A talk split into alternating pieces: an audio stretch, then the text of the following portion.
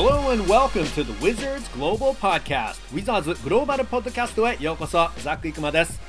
最新の情報が入ってきましたね。昨日行われました NBA の選手会投票の結果来シーズンは72試合の日程で日本時間の12月23日の開幕が決定。リーグが目指していたクリスマスウィークの公式戦開催。それとオリンピックまでにシーズンを終わらせることが可能になります。オリンピックで八村選手そして他の NBA 選手を見ることが可能になるんですね。まあ、それにしてもこの日程だとキャンプ開始も12月の1日くらいですか？ファイナルを終えたばかりの選手たちにとっては特にバタバタしそうですが、まあ、再来週はドラフト、えー、そして3週間半後にはキャンプ、えー、その後すぐプリシーズン6週間ちょっとで開幕もうゴータイムですね。さて今回のポッドキャストのゲストですが NBA の日本語公式サイトの編集長及川拓馬さんをお招きして再来週のドラフトそして日本にもたらしている八村選手効果など伺えればと思います。それでは早速インタビューです。Take a listen.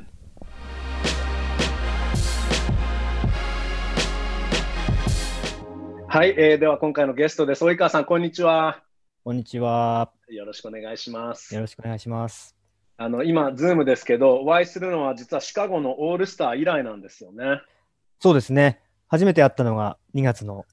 オールスターの時でしたね。はい、それが実際に初めてでもあったんですけどね。はい、あのー、まあ、オフでも相変わらずコンテンツたっぷりの NBA ジャパンさんなんですけど、あのまず及川さんは NBA ジャパンの編集長、つまりリーグの日本語コンテンツのトップで正しいですか？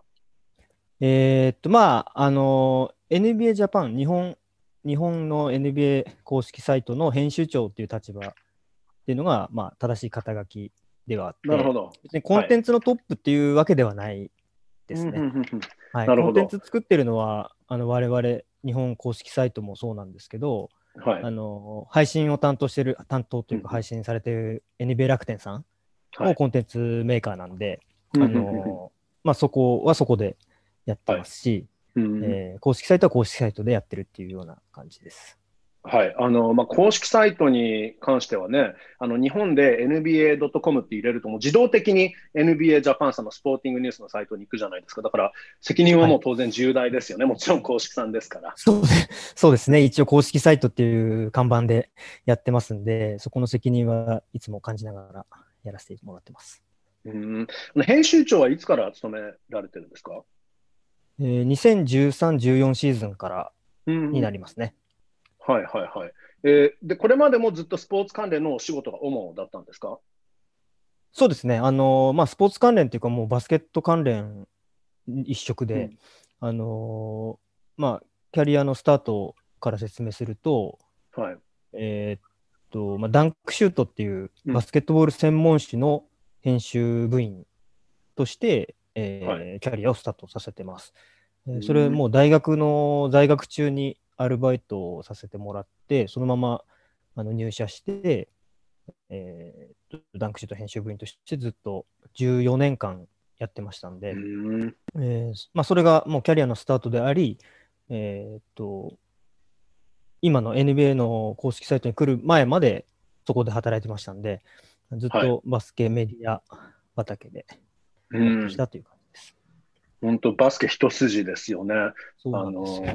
はい、僕なんかちょっとアウトサイダーというか、他のスポーツも結構関わってきてから NBA に入らせてもらったっていう感じだから、もう完全に 僕なんかまだあの初心者というかね、本当に最近関わり始めただけという感じなんですけど、あの2013年から、えー、NBA ジャパンの編集長ってことは、ツイッターが確か2013年からですよね、立ち上げと同時だったんですか？そうですね、あの実際、アカウントを最初に作ったのは僕です。あの、はい、まあ、NBA アジアっていう、まあ、NBA のアジアの支部の人と一緒に、うん、あの相談しながらやってたんですけど、まあ、その頃まだソーシャルメディアがまだ、はい、なんでしょう、ちょうど立ち上がる時期だったんですよね。Facebook とか Twitter とかがこれからみんなやり始めるっていうような時期だったんで、あので、NBA の公式、NBA ジャパンの公式のアカウントっていうのはなかったんですよ、その当時。はい、なので、このタイミングで作りましょうということで、はい、あのったのがきっかけ、最初ですね。えー、じゃあ、えー、8年目になると思うんですけど、えー、今、フォロワー数が27万人、僕はもうすごく羨ましいんですけど、どうなんですか、27万って少しずつ増えていった感じだったんですか？やっぱりそれともあの波があってドカーンっていくそういうエピソードみたいなきっかけとかがあったりするんですか？ああ、そうですね。やっぱり最初、立ち上げの頃っていうのは、なかなかやっぱり増えなくて、うん。最初、本当1万人、1万フォロワーっていうのを到達したの、た1年目に多分到達してると思うんですけど、はい。結構それは長く感じたうんうん記憶があります。もうちょっと結構前のことなんで、だいぶ忘れちゃってますけど、はい。1万人とか10万人っていう単位は結構時間がかかったような記憶がはい。えーっと、まあ、1年ごとに徐々に徐々に増えていって、今27万人っていうところまで来たっていう感じなんですけど、まあ、ところどころなんかドカンと増えたタイミングもあったような記憶があります。例えば、うんウォリアーズが、あの、ウォリアーズとかステフィン・カリーがバーンとええ。人気が出た2015年とか、はい。あの辺は結構、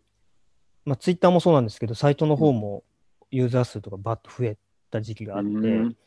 まあ、その時はフォロワー、まあ、あと、あれですよね、ツイッターとか SNS 自体があの一般にかなり普及して、バンと伸びた時期があったと思うんで、はいまあ、その頃にかなり増えたっていう印象があります。まあ、あと、もちろん昨年の八村選手はい。のドラフトの時とかもバンと増えましたね。あれ1万人ぐらいの単位で増えたんじゃないかなあの時は。そう、なるほど。あのまあ、NBA 本家のツイッターが確か2009年からだと思うので、あの実際に当初の立ち上げの時っていうのは、どういうそういう気持ちというか、あの期待度というか、NBA の本家がこれだけあるから、ある程度のパーセンテージはもうすぐあのこっちのフォロワーになってくれるのかなっていうふうに考えられてたのか、あるいは、いや、これはもう初めからコツコツやっていくものなんだろうなとか、どういうそういうちょっと気持ちだったんですか？あー個人的にはあの、ダンクシュートのツイッターアカウントとかフェイスブック、フェイスブックあったかな、ツイッターアカウントを僕が担当してたんです、当時。はい。辞めるまでうんうん担当してて、それも立ち上げたのは僕だったんですけど、最初。ええ。はい。その時に、うーん、ちょっと数字忘れちゃいましたけど、2万人とかぐらいのフォロワーがいたと思うんですよね、2013年ぐらいの時に。はい。だで、えーっと、NBA の公式のアカウントであれば、まあ、そのぐらいの数字は軽くいくだろうっていうふうには思ってました。うんただ、それが実際10万人とか20万人とかいう数字になるのかどうかっていうのは全く想像がつかなくて、うんはいで、まあ、具体的な目標っていうのも、まあ、正直誰もわからないわけですよ。NBA のアジアの人たちも知ら分かってない、わからないような状況だったんで、まあ、とりあえず進めながら様子見ていきましょうっていう感じでした、初めは。うーん、そうなんですで、ね。まあ、結構順調に増えていったっていう印象ですかね。あんまり、うんその、特別な策を、なんかフォロワーを増やすために特別に何かやったっていうのも特になくて、コツコツと毎日やれることをやっていったらこうなったっていうところです。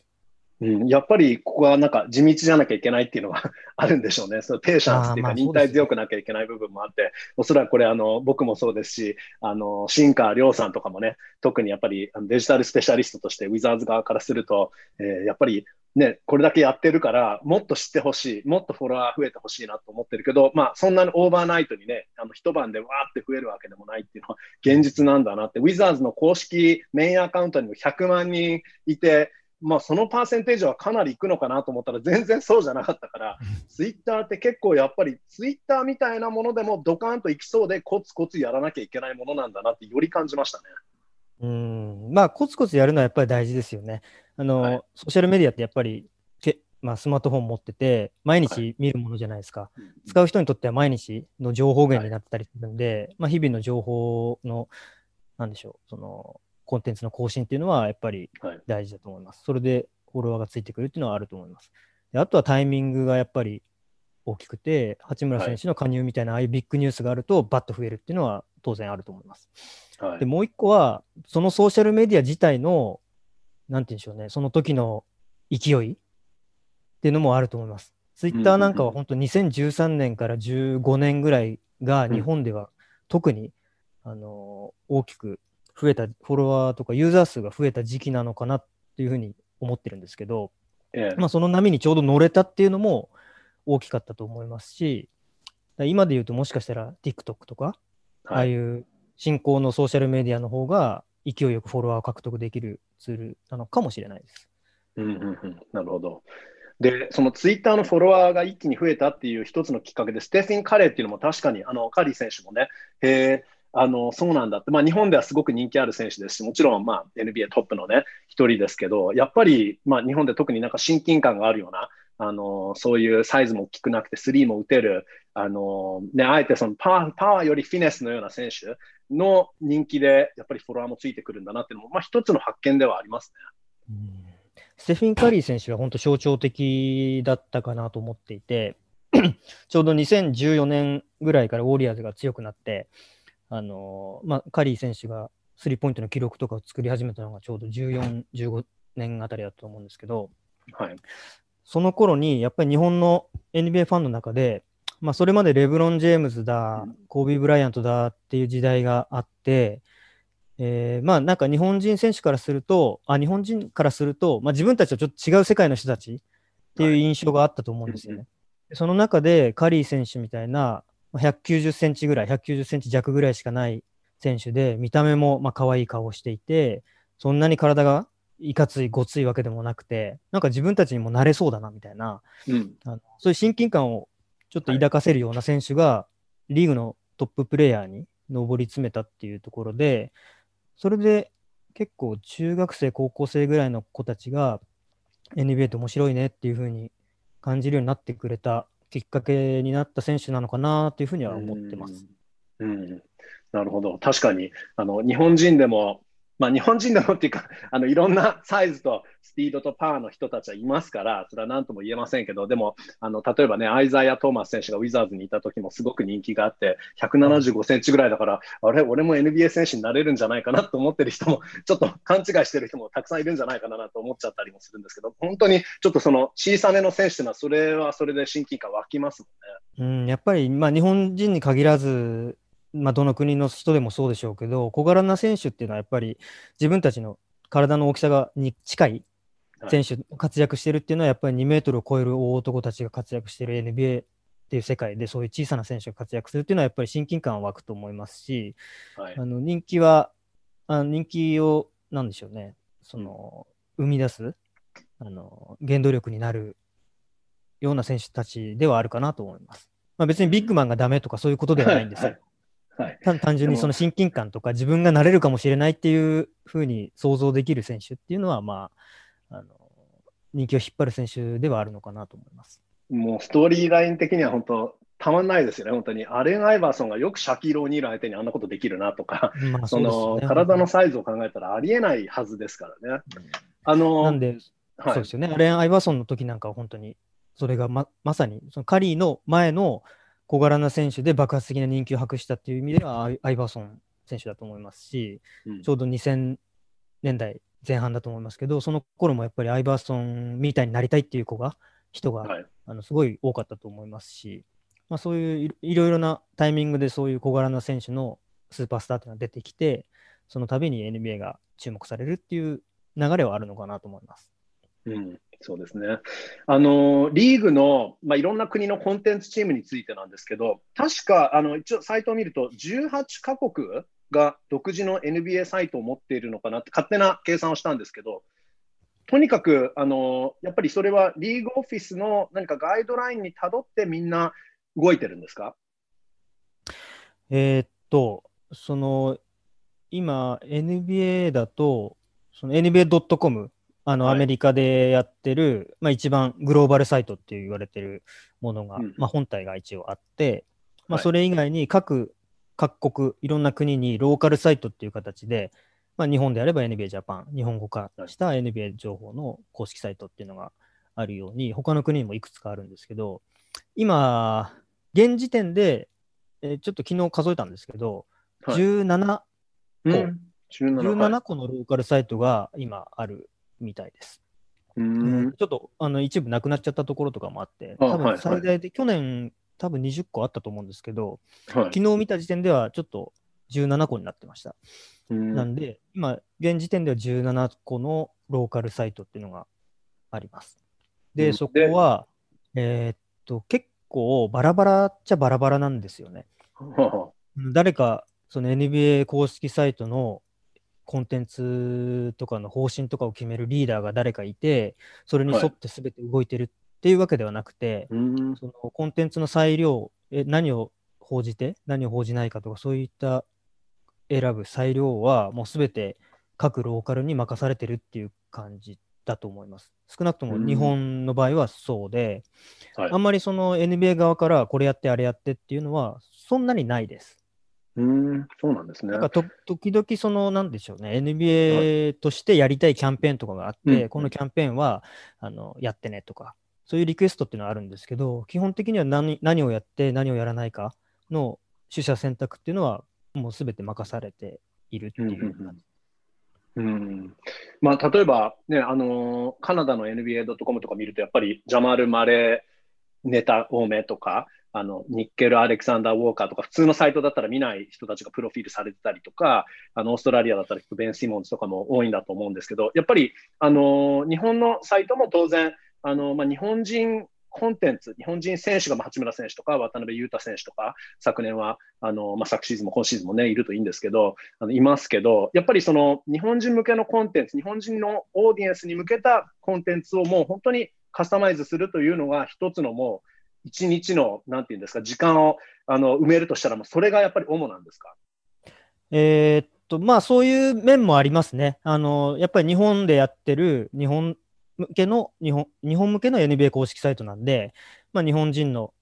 ファンとか日本のマーケットが望んでると思われるものを優先してやるっていうのはもちろんありますんで、うんまあ、日本人選手が試合に出てればもちろんその試合のレポートをやったりとか、まあ、そういうのは優先的にやります。でうん、それは日本だから日本人選手のやつをやるっていうのは、まあそれはある意味当然で、はい。カナダであればカナダ出身の選手、先ほどおっしゃられたジャマル・マレーのはい。あのレポートを掲載するとか、まあそういうことを優先的にやるっていうのはもちろんあります。うん。やっぱりそういう意味では、日本向けのそうですね。はい、あどうぞ。すいません。日本向けのコンテンツを、えーはい。まあ、優先的にやるっていうのは、まあ、もちろんありますね。うんうんあとのやっぱりセレクションっていうのは、例えばまあさじ加減もあると思うんですけど、さっきのあのステフィン・カリー選手とかもそうですけど、日本でやっぱり人気があるっていうのは確実に分かる選手、もしくは例えば、まあ、分からないですけど、ユニフォームの売り上げの統計を見ると、この選手たちはもう絶対間違いなく人気があるって言って、そういうふうな順番で結構優先順位って作ったりするもんなんですか？うんまあ、ある程度、そういう感覚でやってる部分はあるんですけど、うん。うーん、なんでしょうね。特にこれって決めてるわけではなくて、やっぱりその時旬な選手とか旬なチーム、まあ、一番あのみんなが注目してるだろうなっていうものを優先的にやるようにはしてます。で、まあ、日本人選手に関してはもちろん、もうそれはもうトッププライオリティになるんで、あの優先的にやるんですけど、それ以外のものに関しては、まあ、その時その時で考えてやってますし、あんまり偏りすぎてもあれだなっていうので、例えばしばらくここのチームのことやってないから、ちょっとこのチームのネタやってみようかとか、まあ、そういうのをなんとなくバランスをとってやるようにはしてます。うん。まあ、あの八村選手みたいな、なんていうんですかね、あの絶対的な選手、その看板選手、スタメンレベルの若いスター選手が NBA に加わるっていうのは、やっぱり相当大きいことだと思うんですけど、あのどういう部分で、まあ、NBA ジャパンさん的にはその効果を感じてますか？うん、八村選手は、まあもうドラフトされる前から、あのものすごい注目をされてましたし、まあ来たらすごいことになるだろうなっていう想像はしてたんですけど、あの、ドラフトの時ですかね、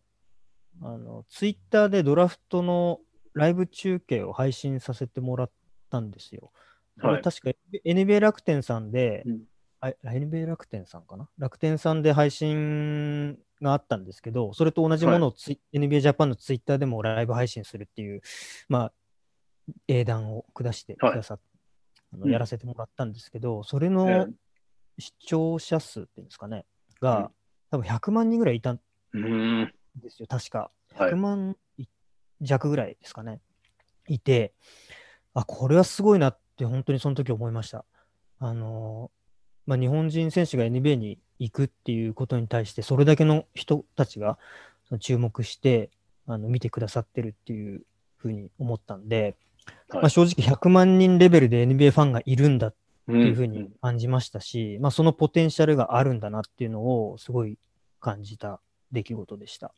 うんまあ、当然それで あの、そのドラフトの翌日の、ね、記者会見の日本人のメディアの多さによって、ジム・バンストーさんが、モニュメンタルスポーツのジム・バンストーさんが、ウィザーズの日本語コンテンツチームを作ろうっていう流れにもなったわけですけど、あとは例えばその、えー、楽天 TV の先日、ね、記事がありましたけど、あの定額プランのサブスクライバーベースも6倍ですか？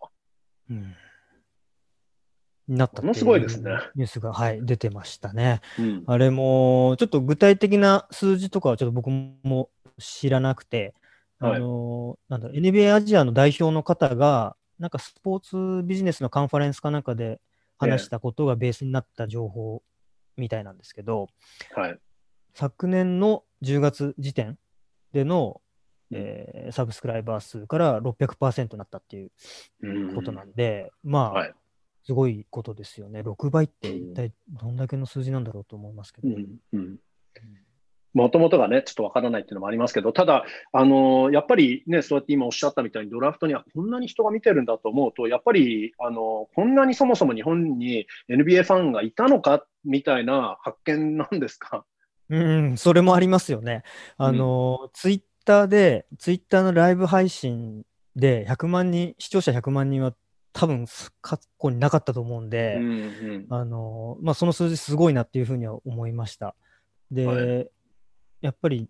なんでしょうね、日本人選手、まあ、渡辺選手、渡辺裕太選手がその前前の年に、あの久々に NBA に入ってましたけど、まあ、これだけの数字を持ってる。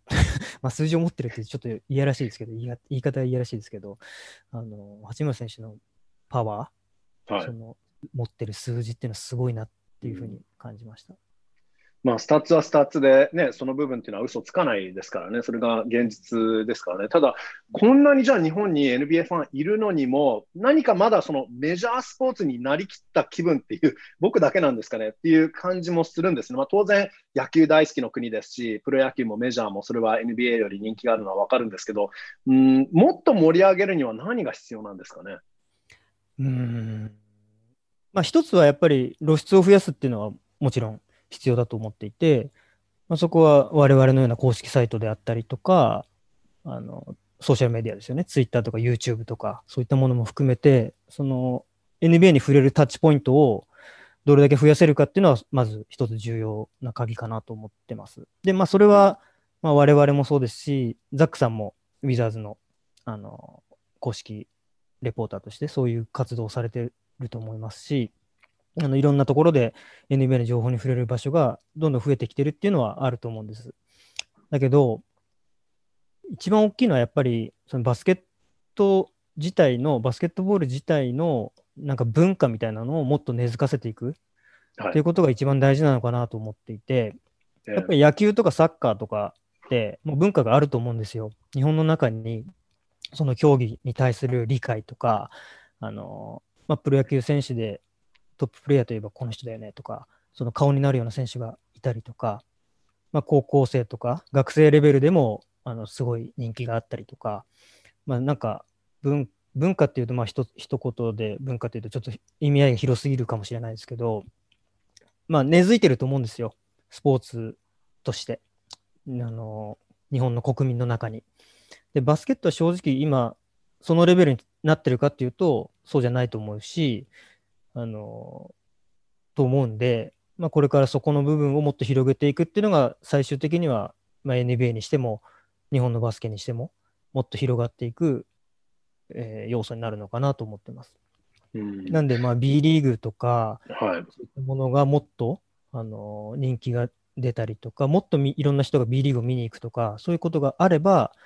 それが NBA ファンににもつながっていくとか、あのバスケット自体のマーケットが広がっていくっていうことにつながっていくのかなと思ってます。うんうんうん、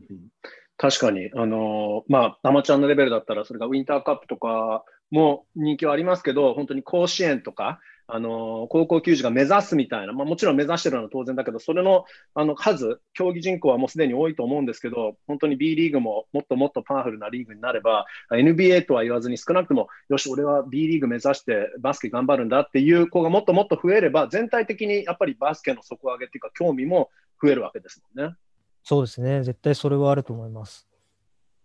あと、あの日本開催の効果っていうのは、どういうものかなと思ったりして、昨年、あのジャパンゲームスが結構相当久しぶり、プリシーズンは日本で初だったと思うんですけど、日本での開催って相当久しぶりだったと思うんですけど、そういう効果っていうのは後々に見られるものなんですかね。あの確か日本では公式戦が12回行われたと思うんですけど、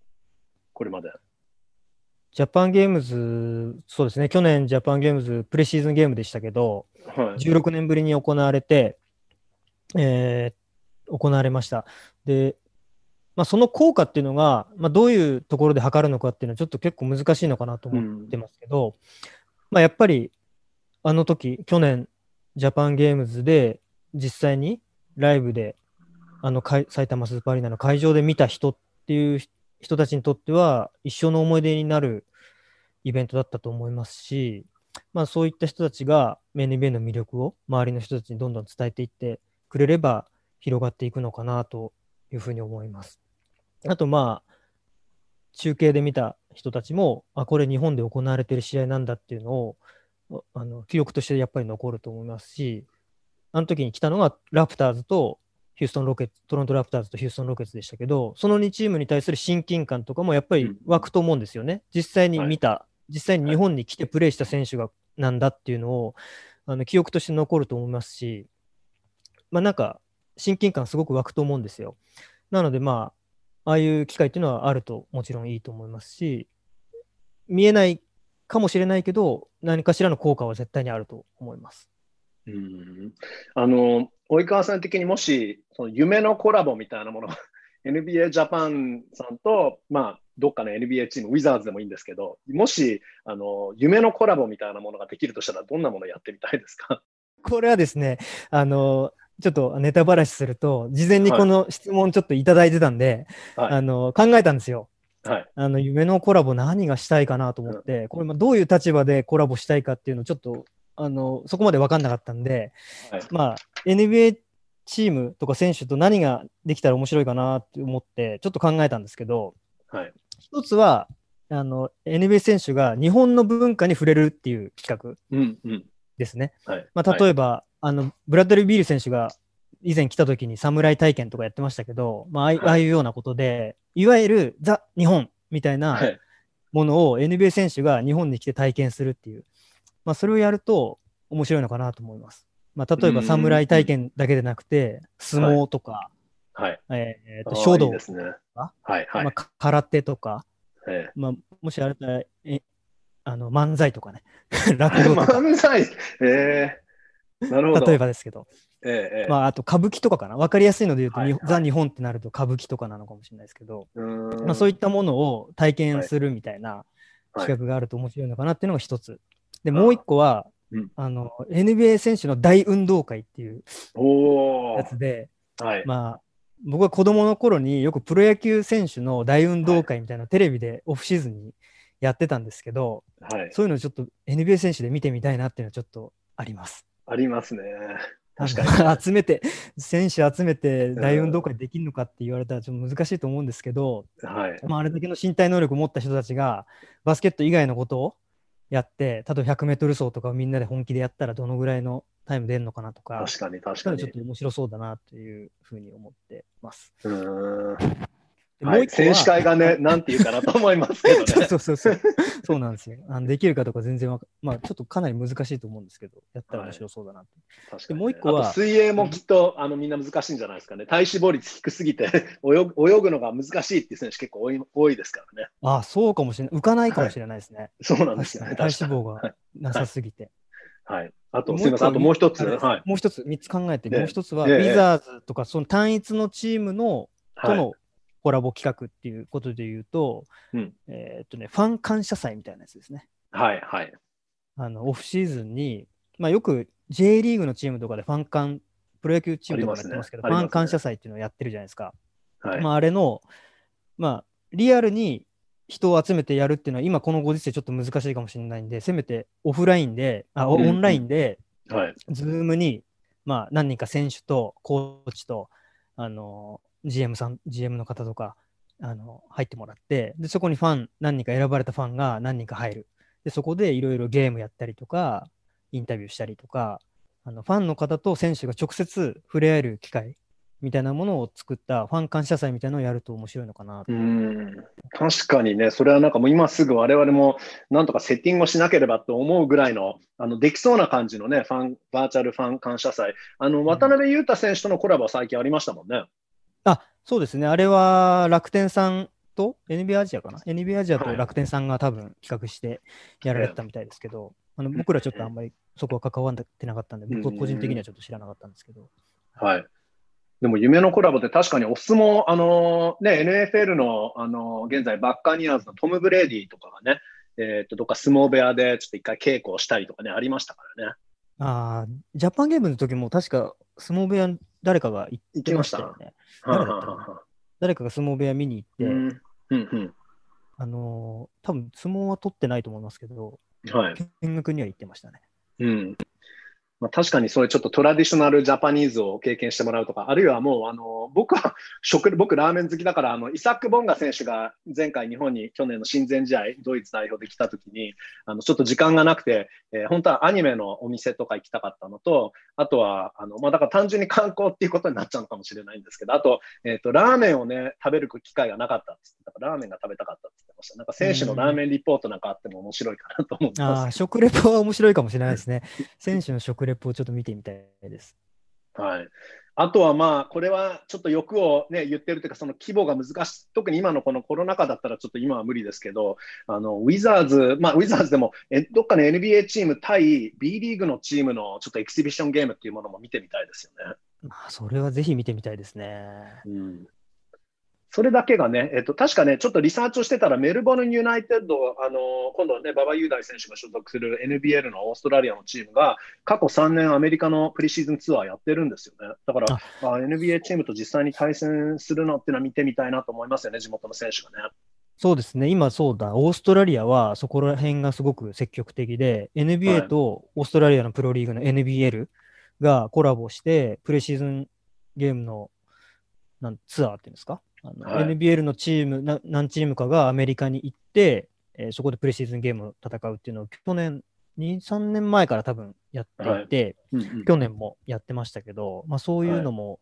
あの面白いかなと思いますね。うんそうですよね。あの、ちょっとさっきブラッドリー・ビール選手に触れてましたけど、あの、2016年来日した時のその侍体験の、あの、まあ、及川さんのツイートの写真をちょっと勝手にもう MQ さんの企画の時に使わさせてもらっちゃって、今ここですいません、勝手に使っちゃいましたっていう報告をする感じになるんですけど、あの時って、ビール選手って4年目の後だと思うんですよ。まだ22、3歳かな ?23 歳ぐらいだったと思うんですけど、どうでした？もうすでに貫禄っていうものありました？オーラ。いや、もう一言で言えば、あの時は、あのー超ナイスガイ。ですねビール選手の印象としてはもう本当に超ナイスガイっていうイメージうんです。あの時はい本当にさっきおっしゃられた通り22歳だったんですよ。はい。でもうすぐ23歳になるっていう年だったんで、うんうんうんまあ、大学卒業して1年目ぐらいの年齢じゃないですか。はい。の割に全然浮かれたところもないし、うんまあ、プロでもう4年やってたんでっていうのはあるのかもしれないですけど、はい。うんすごいしっかりしてて、なんか振る舞いとか発言とかもなんかすごい大人だなと思ってうん見てました。はい。で、なんでしょうね、なんか、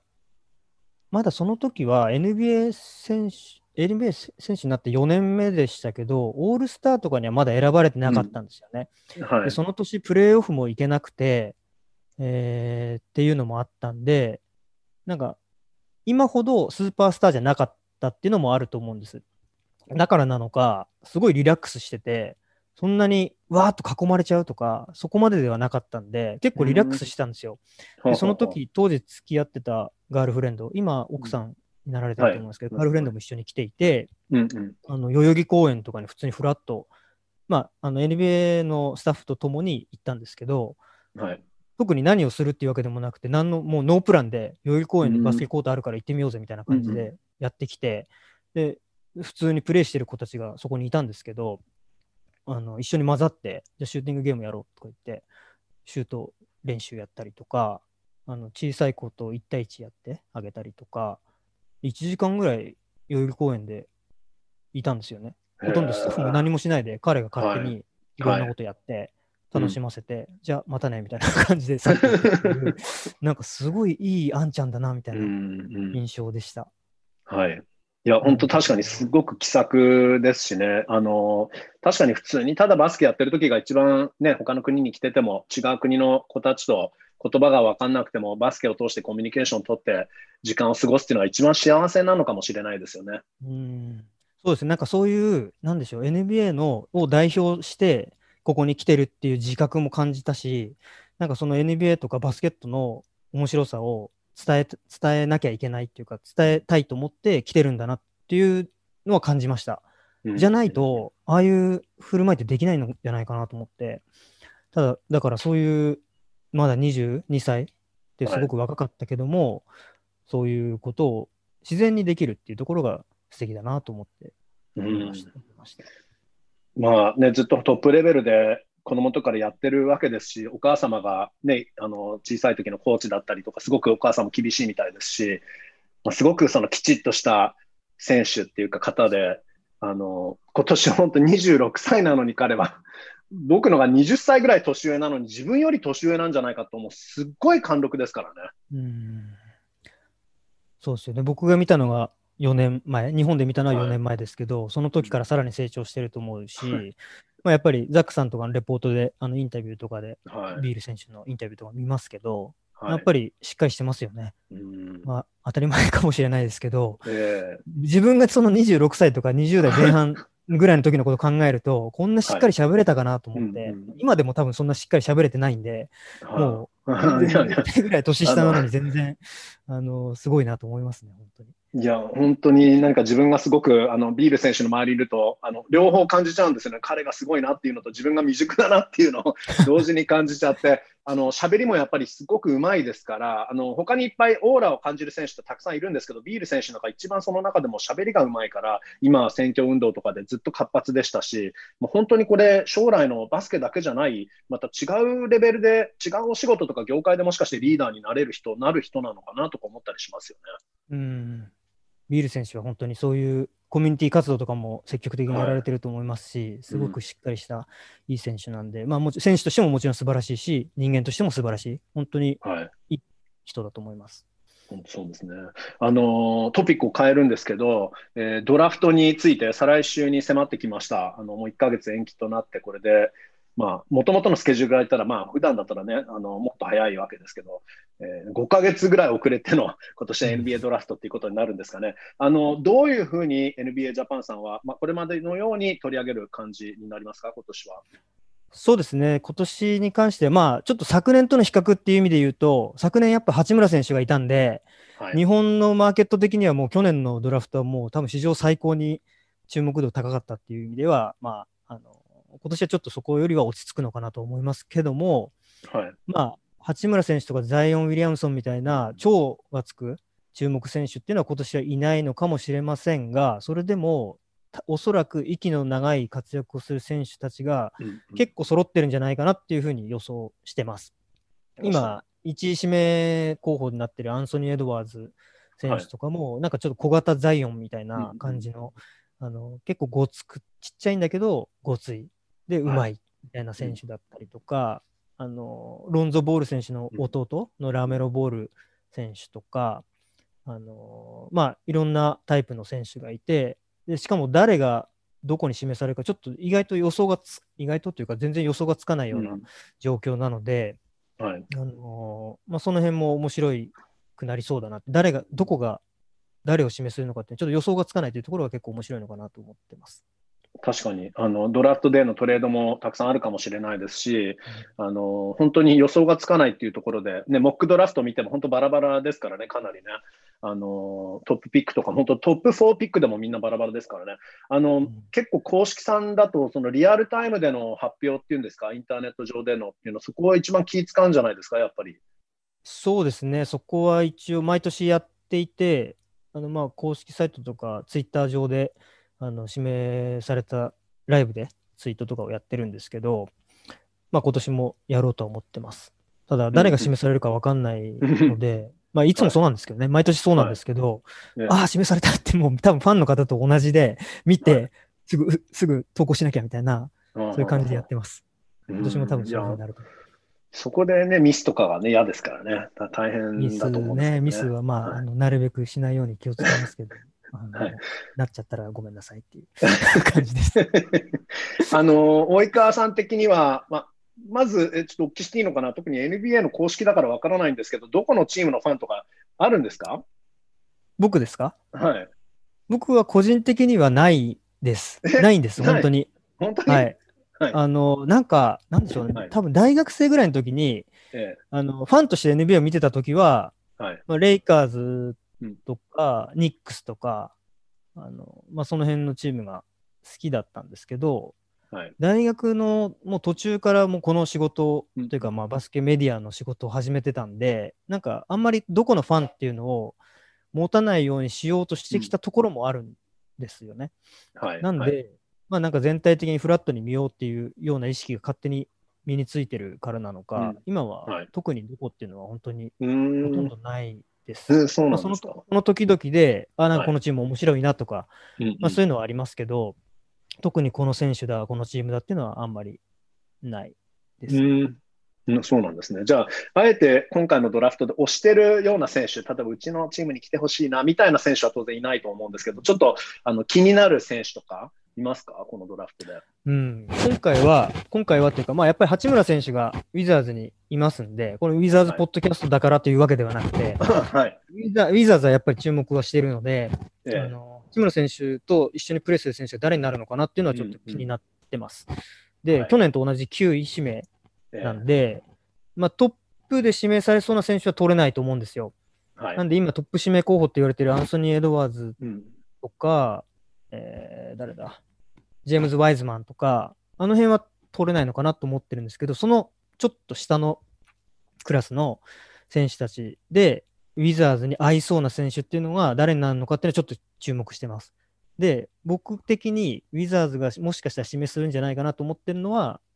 デビン・バッセル選手はい。はい。ですかね。フロリダうんステートのはい。あのスモールフォワード、シューティングガードみたいな選手ですけど、まあ、あの人はなんか今年の、今回のドラフトの一番の 3&D って言われてて、えーまあ、スリーポイントも打てるし、40%ぐらいでスリーポイント決めてるし、ディフェンスは、まあ、このドラフトで一番いいんじゃないかっていうふうにような評価もあるような選手なんですけど、まあ、ちょうどウィザーズの場合は、ブラッドリー・ビール、ジョン・ウォール帰ってきて、八村選手パワーフォワードでいるんで、まあ、スモールフォワードとか、ビッグマンですかね、八村選手よりもちょっと大きいビッグマンとかが欲しいのかなっていう風な気がするんで、はい。バステル選手とか合うぴったり合うんじゃないかなっていう風にちょっと期待してます。なるほど。んでまあハイラちょっ。と見たりとかして、ちょっとチェックはしてます。なるほど、そうなんですね。確かに、モックドラフトでも、えー結構、オコング選手、えー南カリフォルニア大学のオニエカ・オコング選手か、えーまさにフロリダ州立大学のデビン・バッセル選手が、結構9番で行くんじゃないかって言われてますからね。だから、うんまあ、バッセル選手だったらもう本当に、ひょっとしてもう3番のスターターとして入れられちゃうぐらいの即戦力、若いけど即戦力とも言われてますし、まあ今年ね、あの、この前のシーズンにチームにはちょっといなかったそういう 3&D の存在、あとはちょっと3番がなかなか落ち着かないポジションだったので、そこは即戦力にもなれますもんね。もし残ってたらですけど、あの、オビトッピン選手。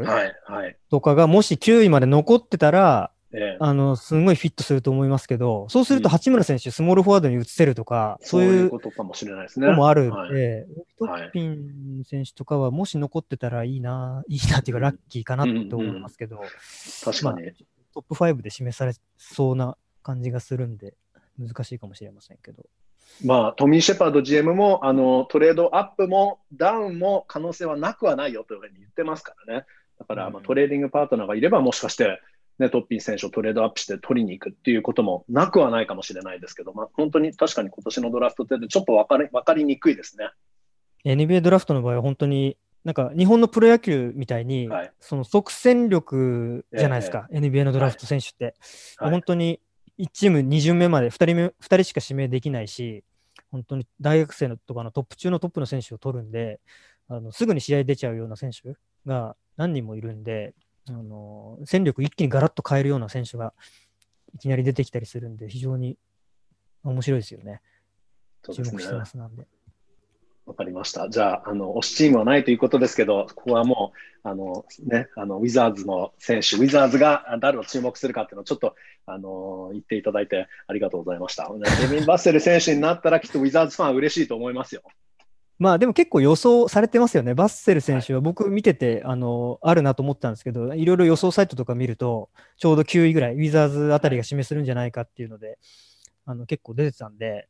あの本当に可能性ありそうだなっていうふうには思ってますけど、もしかしたらもっと上で示されちゃったらまた別の選手っていうふうになるかもしれませんけど、はい、そうです、まあ、そういう予想する楽しみとかもあると思うんで。本当それ、モックドラフト楽しいですよね。で、まあ、このドラフトは結構ポイントガードもたくさんいるって言われていて、えーまあ、そうなると、まあ、即戦力じゃないかもしれないけど、まあ、その方向に行った場合は、まあ、ひょっとして、えー、ジョン・ウォール選手の後継者みたいな存在を、まあ、4年先を見据えてになるのかわからないですけど、えー、チームに加えるっていう、そういう方向もあるかもしれないですけど、本当に楽しみですね。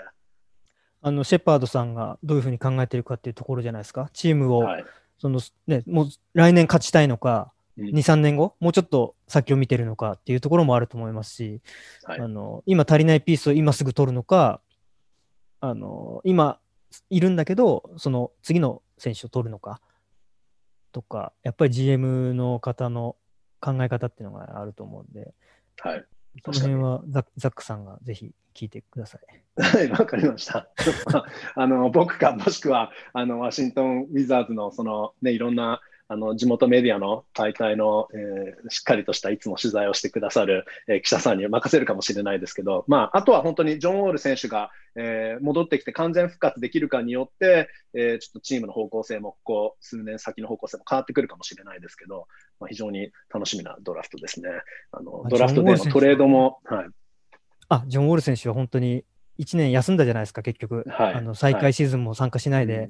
多分もうほぼ治ってたと思うんですけど、用心して多分出なかったと思うんですけど、完全な状態、100%の状態で戻ってくると思うんで、はい、結構あのかなり戦力アップというか、うん、ものすごい活躍すると思うんですよね。ね、そうなると、ウィザーズの戦力ってすごく高まると思うんで、来シーズンはものすごい期待できると思ってます。わかりました。あいいマッチですね。じゃあ、もしかしてこれは、えー、東の第4シードぐらいいけるのかなと、ちょっと興奮して、えっ、ー、と、イヤーポートが取れちゃいましたけど。あのー、プレーオフはね、行かないとまずいんじゃないですか、はい、もう、ウィザーズそうですか。絶対行け行けないと、行け、行きますよね、プレーオフは。いや、まあ、これは行ってほしいですね。あのー、なんとも、まあ、ここはもう冷静に見て、プレーオフに行ってほしいと思うばかりですけど、まあ、あの、及川さんが実は今はもう、現在隠れウィザーズファンだっていうことが分かりました。いやいや、だって日本、八村選手いますからね、もうもちろん応援してますよ、はい、本当に。ありがとうございます。あの今日はたっぷりとありがとうございました。あの忙しいと思いますけど、えーまあ、今度はドラフトに向けて、えー、そして、まあ、オフもね、とりあえず、あのとにかくすごくたくさんのコンテンツをいつもあのサイトに載せてくださって、本当見てる方も楽しいんですけど、あの今日はたっぷりとありがとうございました。いえいえ、こちらこそありがとうございました。なんかすぐにシーズン始まっちゃいそうな感じなんで、本当そうですね。あの、はい、あんまりゆっくり休んでる暇もなさそうなんで、確かに。また頑張ります、ね、はい、じゃあ次のシーズンも頑張ってください。はい、こちらこそ、あの、ザックさんも頑張ってください。ありがとうございます。はい、頑張ります。ありがとうございました。ありがとうございました。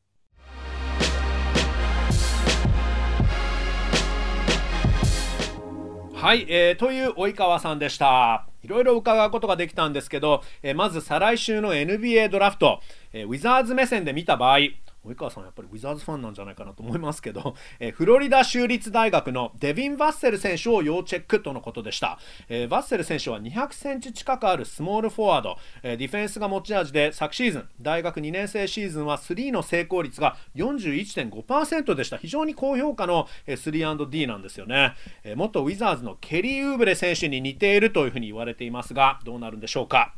えー、あと、及川さん、夢のコラボのアイディアをたくさん提案してくれましたけど、えー、デジタルファン感謝祭、いいですよね。まあ、これはコロナの状況関係なく、デジタル的にやるのはもう絶対ありかなと思いますし、今後どんどんこういう方向になっていくんじゃないかなと思います。え、さて、現地12月22日シーズンスタートということで、及川さんもまた一段とお忙しくなると思いますが、引き続き頑張ってください。今日はありがとうございました。そして皆さん、最後まで、Thanks for listening to the Wizards Global Podcast. Have a great weekend, everyone.